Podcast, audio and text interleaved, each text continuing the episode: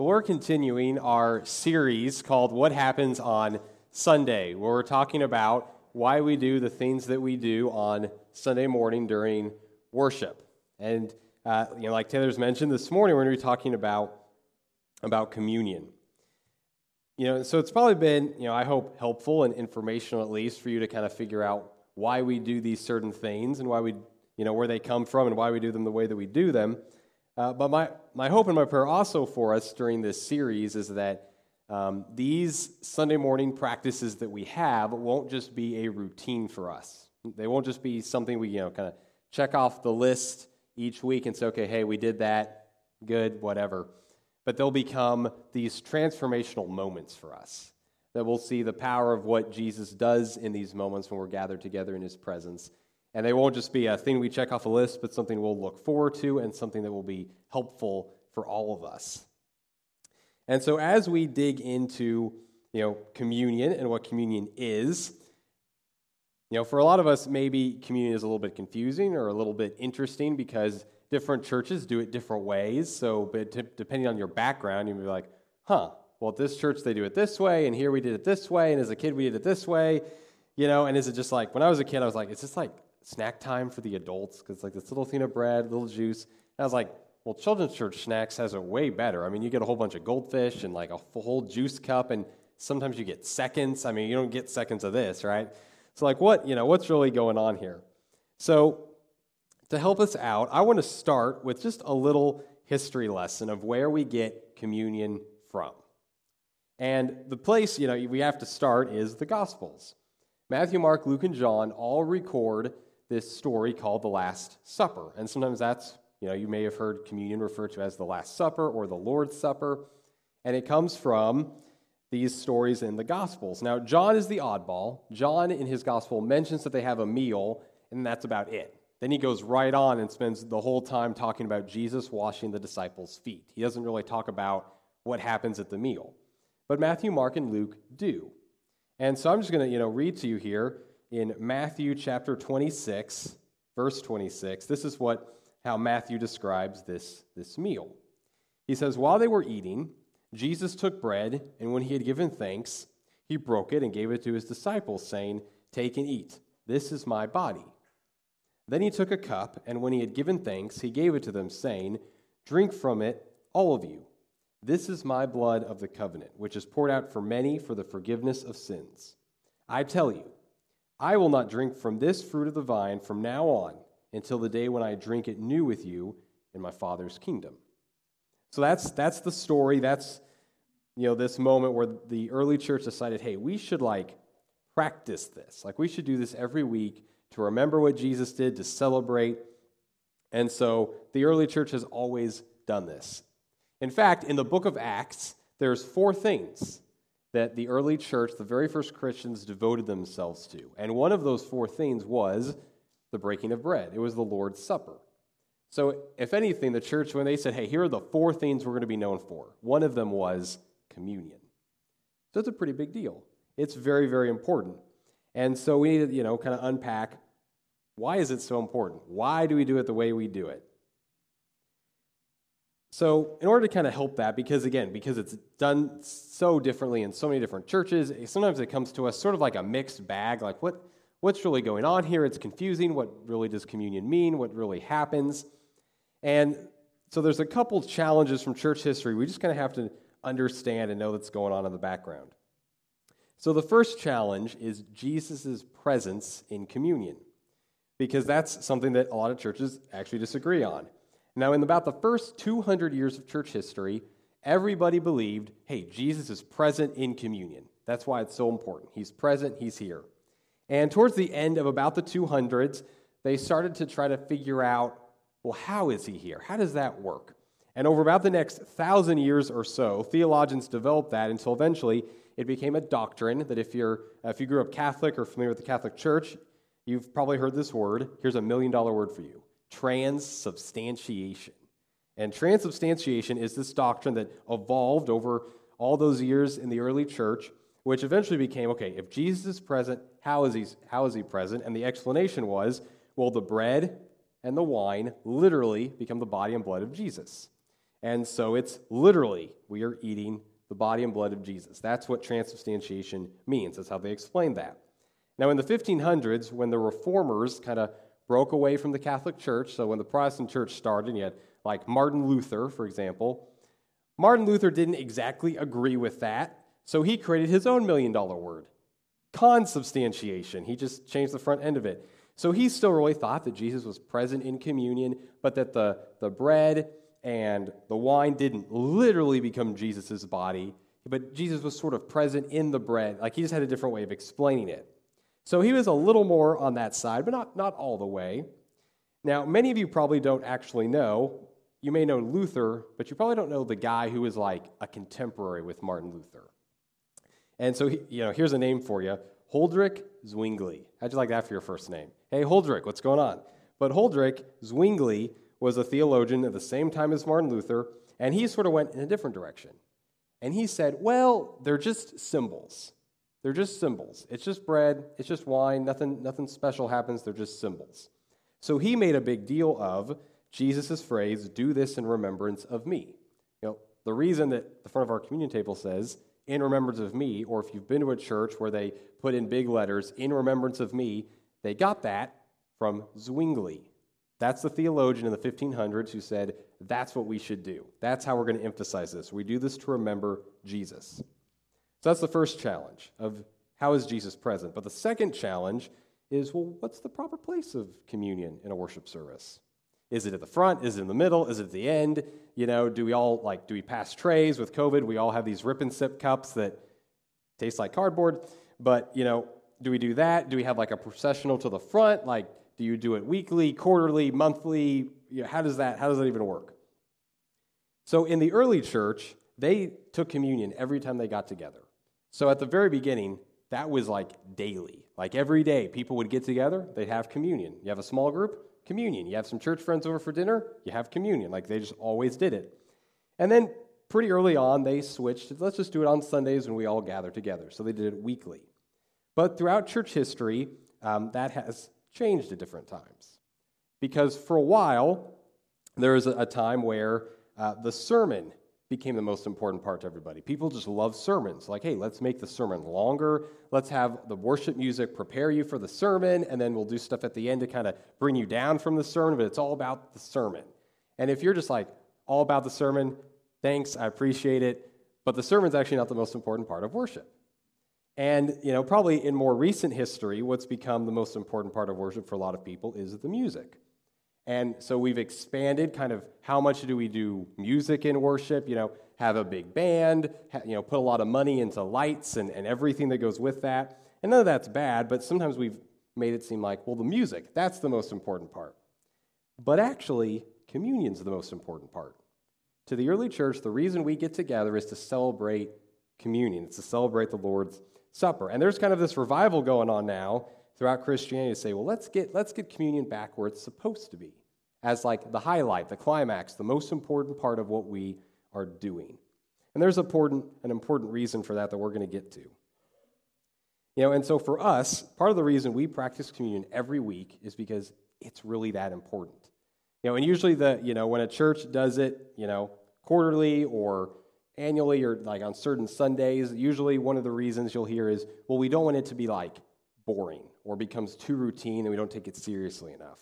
And sure, you can, you know, okay, you can you can make that argument. I think for us, what's important to understand what happens in communion is so we don't just let it become this routine that's just kind of, all right, whatever, it's communion again, but that it's important.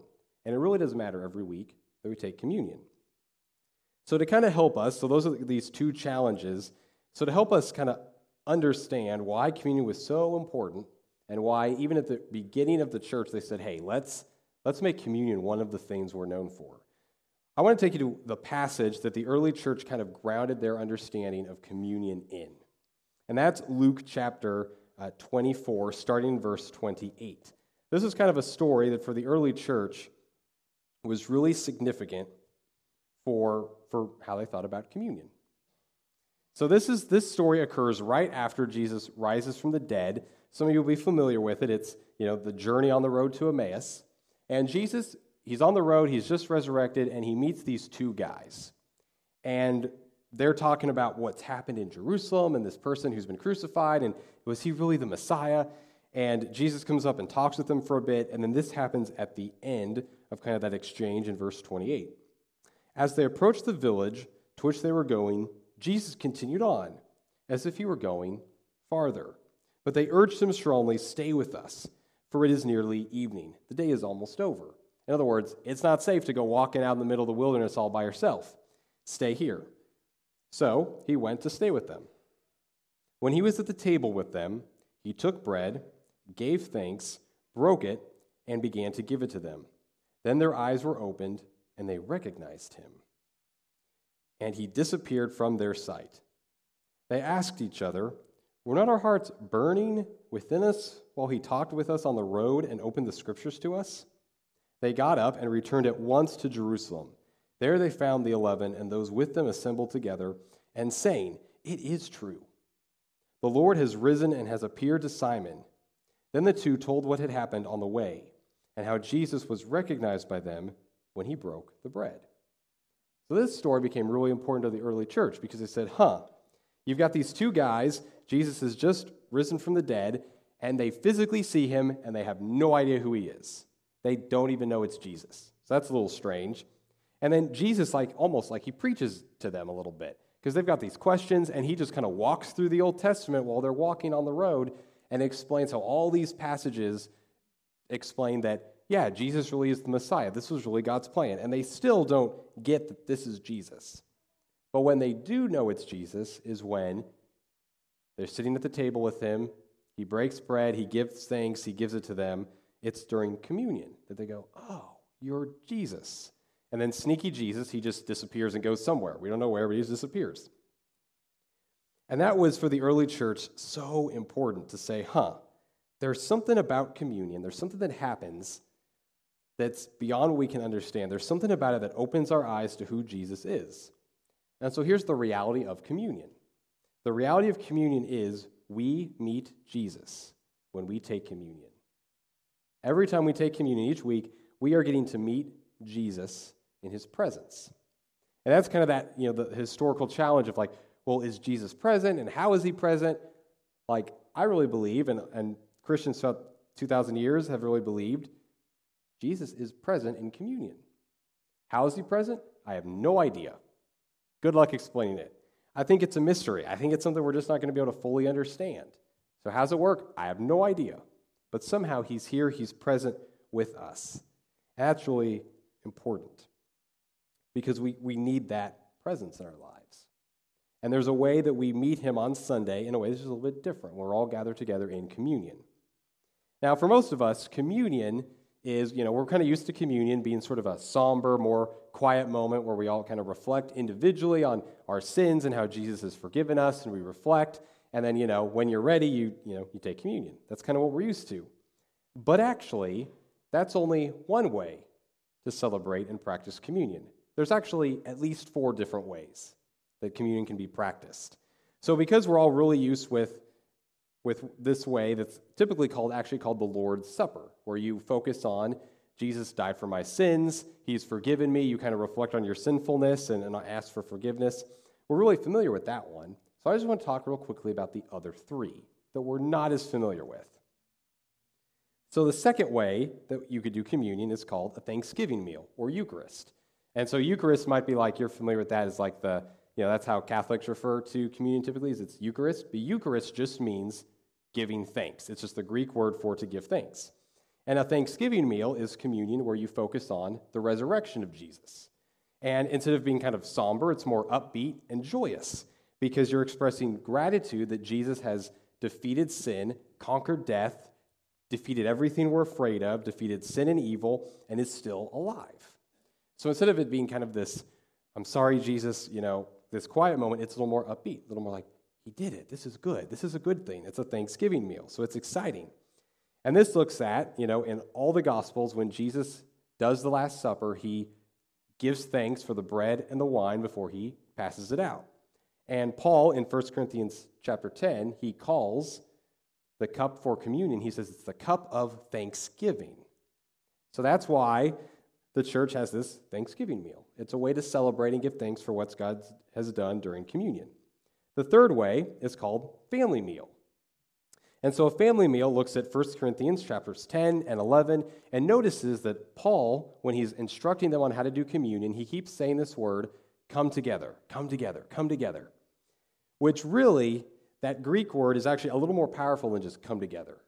It means adversaries being united. It's this idea of people coming together in a community. And even, I mean, this is typically, we like to sometimes call the family meal communion. And literally, it's in, it's in the name come union, like come together. It's right there. And it's this idea that we get to celebrate fellowship with God. It's that for worship and for communion, it is God inviting us to his dining room table. And we're going to sit down, have a meal with him. And just like when you have a family meal with somebody, right? You're, you're, ta- you're having fun, you're laughing, you're talking about serious things and funny things, you're just talking about how your day went. It's this kind of close fellowship. Because you don't get invited to just anybody's dining room table. It's a special invitation. You know, it's, it's like, uh, you know, it's like here this week, we're going to be all celebrating Thanksgiving and have a great, you know, family meal all together. But it's like Thanksgiving meal, and you just remove the awkward political drama of that, you know, that crazy uncle. You're like, please don't, please don't say it. You just, just get rid of that. And it's this wonderful meal that we get to have together. And it's a warm and mellow tone. Because it's like, hey, we're just, we're a family. We're coming together. And the fourth way you can celebrate communion is called the heavenly feast, which looks at how Jesus said, I'm not going to drink this cup again until you're with me in my Father's house. And it looks at Revelation and how there's this image of when Jesus comes back, there's going to be this great banquet, the wedding feast of the Lamb and his church. And it's, and it's upbeat, it's exciting, it's celebratory. It's Jesus is a victorious king. So it's not, God, I'm really sorry for my sin. It's, we won. It's, I mean, it's exciting, it's high energy, it's like, this is the best thing that could have ever happened. And I saw one church celebrate this heavenly feast uh, in a pretty interesting way. They did it during their Easter service, and during the whole Easter service, they had a black curtain on the back of their stage. Usually they would have like a stage design, but instead of just this plain black curtain. And the band during communion time played uh, just you know what you're kind of used to. They played quiet. They played kind of underneath everything what was happening. Everyone's taking communion, but while communion's going on, they just got louder and louder and louder and got a little more upbeat and just kept doing that during communion. And the tech crew started turning on some extra lights and putting some splashes of, of color lights on the stage. And, and then once the band hit their crescendo and got to the biggest moment, they, the curtains got pulled back to reveal this really beautiful, colorful stage design. The crew turned on all these lights, and then the ushers brought out beach balls and started like passing them out into the audience. Now, you have to understand, this is a church that it took a really long time. We had quite a fight to like get the church to like clap during worship. They're like, "We can clap in church?" Yeah, you can clap in church. And so beach balls were coming out like, "We can can we do this in church? I don't know about this." Now, we also had this huge section of college students. And so they're like, beach balls, let's go. And they're like picking them up and, kick, you know, splashing them halfway across the worship center and having really a lot of fun. But that was how they were trying to capture when communion is this, this type of celebration. It's a heavenly feast. It's exciting, it's celebratory because Jesus won. He's still alive, he has victory. And they were trying to get everybody's attention of this is what it feels like that Jesus has won. You got to shock people a little bit with beach volleyballs, I guess. And it was really fun. I can still remember that service vividly. So there's this bigger picture to communion. There's communion is kind of like this, this diamond, where when you turn it, every time you turn it, the light just looks a little bit different. And so there's actually four different ways we can do communion. And in all of them, we still take the bread, we still have the juice, but it might be the feels a little bit different, or we might have additional parts that go along with it to help us understand it's more than just Jesus' forgiveness of, of our sin. It's also that he's bringing us together as a family. He's inviting us to his dining room table. It's that he's victorious and still is. And we need those reminders and that presence from Jesus in all of those ways in different seasons of our life. So, if you've been paying attention to this series, then you'll remember that every sermon I've said, hey, this series is rooted in the book of Hebrews. Like, well, uh, you're checking your watch like, we haven't even gotten to the book of Hebrews yet. So is this like a really long sermon? No, don't worry. We're almost, we're almost there. But I decided to save Hebrews to the end because there's a passage in Hebrews that I think the author takes these four kinds of ways of looking at communion and he just blends them all together in this one picture. So in Hebrews chapter 9, starting with verse 11, here's what he says But when Christ came as high priest of the good things that are now already here, he went through the greater and more perfect tabernacle that is not made with human hands. That is to say, it's not a part of creation. He did not enter by means of the blood of goats and calves, but he entered the most holy place once for all by his own blood, thus obtaining eternal redemption. The blood of goats and bulls and the ashes of a heifer sprinkled on those who are ceremonially unclean sanctify them so that they are outwardly clean. How much more then will the blood of Christ, who through the eternal Spirit offered himself unblemished to God, cleanse us our conscience from acts that lead to death? so that we may serve the living God. For this reason, Christ is the mediator of a new covenant, that those who are called may receive the promised eternal inheritance, now that he has died as a ransom to set them free from the sins committed under the first covenant. In other words, all the different ways that, get, that we can celebrate communion are right here. That Jesus has died to cleanse our conscience, that he is victorious because he went through this perfect tabernacle that's not a part of creation. He's still alive because he's our high priest mediating between us and God, and he's called us. He's called us to come into his father's house, into his dining room table, and be a part of his family. So it's all combined in this picture that the author of Hebrews gives us. Because what happens in this moment of communion is something that's just beyond what we can understand. See, when Jesus used the word in remembrance of me, that's actually this little, little Greek word that it actually doesn't just mean like, I remember, like, hey, where are, my, where are my car keys? Oh, yeah, I remember where they're at. It's not that kind of remember. It means more like there's something in the past that affects my present. And because it affects my present, it tells me about my future. It's this word about something a long time ago making a difference today. And because it makes a difference today, it changes how I'm going to live. And so, what Jesus is really saying is because of everything he did, when we come together for communion every week, it's this opportunity to know that because of what Jesus did so many years ago, what we need today, he can offer us. Whether that's forgiveness, whether that's a place to belong, or whether that's we need we need a sense of victory. We need some courage and some strength to be able to deal with whatever is happening in our lives. His presence offers that. So one evening, uh, there was this little girl who came screaming and crying into the living room, and her dad was very, very concerned about this. And she's just bawling, bawling. He's like, honey, what's, what's wrong? Dad, are we going to run out of money? And he's sitting there trying to think, like, did something happen at school? Did some, like, why would she think this? Did something happen with a friend? Like, why would she be thinking this? And he thinks for a minute, and then he gets up out of his recliner, and he says, okay, come with me into the kitchen. So they go into the kitchen, and he opens up the refrigerator and he says, Hey, what, what do you see? And she's like, still sobbing, like, oh, spaghetti. Like, she starts to finally, through tears, kind of mention what she's seeing. It's like, Well, there's spaghetti, there's eggs, milk, juice. Like, she's just kind of listing off the things in the fridge. It's like, All right, good. Closes the fridge, goes over to the pantry, opens the pantry doors. What do you see? Goldfish, cookies, candy, stuff mom's, mom uses to bake with. It's like, all right, good closes the pantry, takes her up to her bedroom, opens the closet door. What do you see? And now she's kind of loosened up a little bit, having a little more fun. Like, well, there's my Halloween costume from last year when I was a princess, and there's my favorite pair of jeans, and I love this shirt, even though mom thinks it's silly that I wear it. And like, you know, she's just describing her favorite outfits. And he's like, okay, so you have clothes to wear like when it's hot outside, right? Yeah. And you have warm clothes to wear when it's really cold, right? Yeah. And you have really comfy clothes to wear when you go to sleep, right? Yeah? Like, okay. And when you're hungry, what do you do? Ask you and mom for a snack? Yeah. And don't we always have snacks for you? Yeah. Like, so don't worry about running out of money. We're, your mom and I, we're going to take care of you. You'll be fine. Now, that, that young girl, she was old enough to, for some reason, think maybe we can run out of money.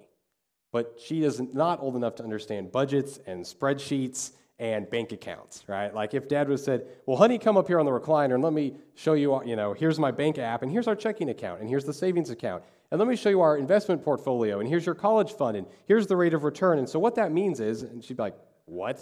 You know, if he pulls open, here's our Excel spreadsheet where we track our budgets. And she'd be like, ah, dad, I don't understand. What does that even mean? I don't even know. She doesn't understand all that, but she can understand a fridge with food, a warm, comfortable bed to sleep in, clothes, clothes in the closet. She can understand that. We may not be able to understand all the ways that God works and everything He's up to, but we can understand this. It's something as simple as a piece of bread and a cup of juice. And what's so helpful about this is it's tangible. Like every week, you get to actually feel a little piece of bread. Yes, maybe it's a little more like cardboard in this form. I don't know. But you get to feel it and you get to taste it. And you get to taste the juice. Like every week you get to know that, like this really it's really here. And as real as this is, is as real as all of God's promises. As real as this is, is the reality that he forgives you. As real as this is, it's just as real as that he's on the throne. He's still in charge. He's coming back. That's why we do this every week, because it helps us to know that Jesus is real. Because sometimes it's hard, because Jesus is kind of like an invisible friend. But this is his way of saying, I'm not as invisible as you think. I'm here, I'm coming back. So we may not be able to understand everything, but we can understand this. That's why we do communion every single week, to be in God's presence, because we need His presence to help us with whatever we're going through. So, here in a minute, we're all going to take communion together. But here's how we're going to do it we're going to do it a little bit differently. So, first, I just I don't want us to rush in or out of communion. So, what we're going to do here in just a minute is I'm just going to give us a moment just to kind of pause and to slow down and reflect. And so, what that means, just you know, kind of think about the, you know what we've been talking about, or you need a little bit of time to pray, or just just to take a breath and just, just slow down. Or take a moment for that. And then I'm going to come back up and lead us all in communion together. So don't take communion yet. Let's just pause for a moment.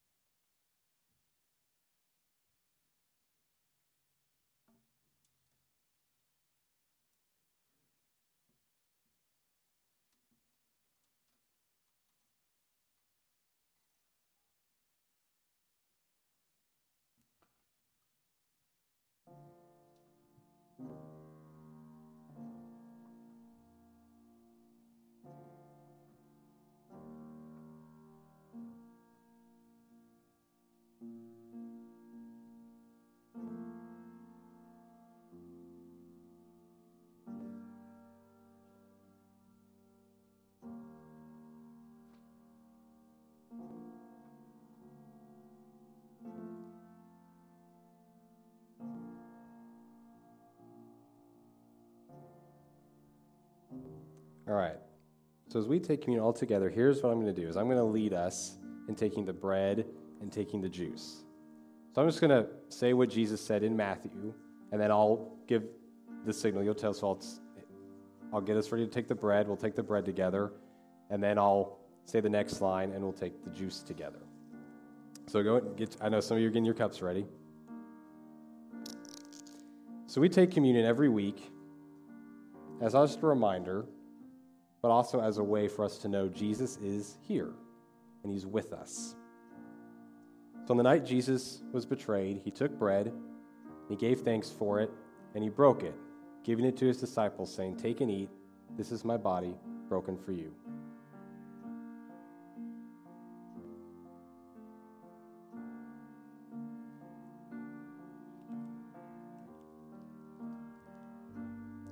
Then Jesus took the cup and after giving thanks, he gave it to his disciples, saying, Take and drink, for this is my blood of the new covenant poured out for you and for all for forgiveness of sin.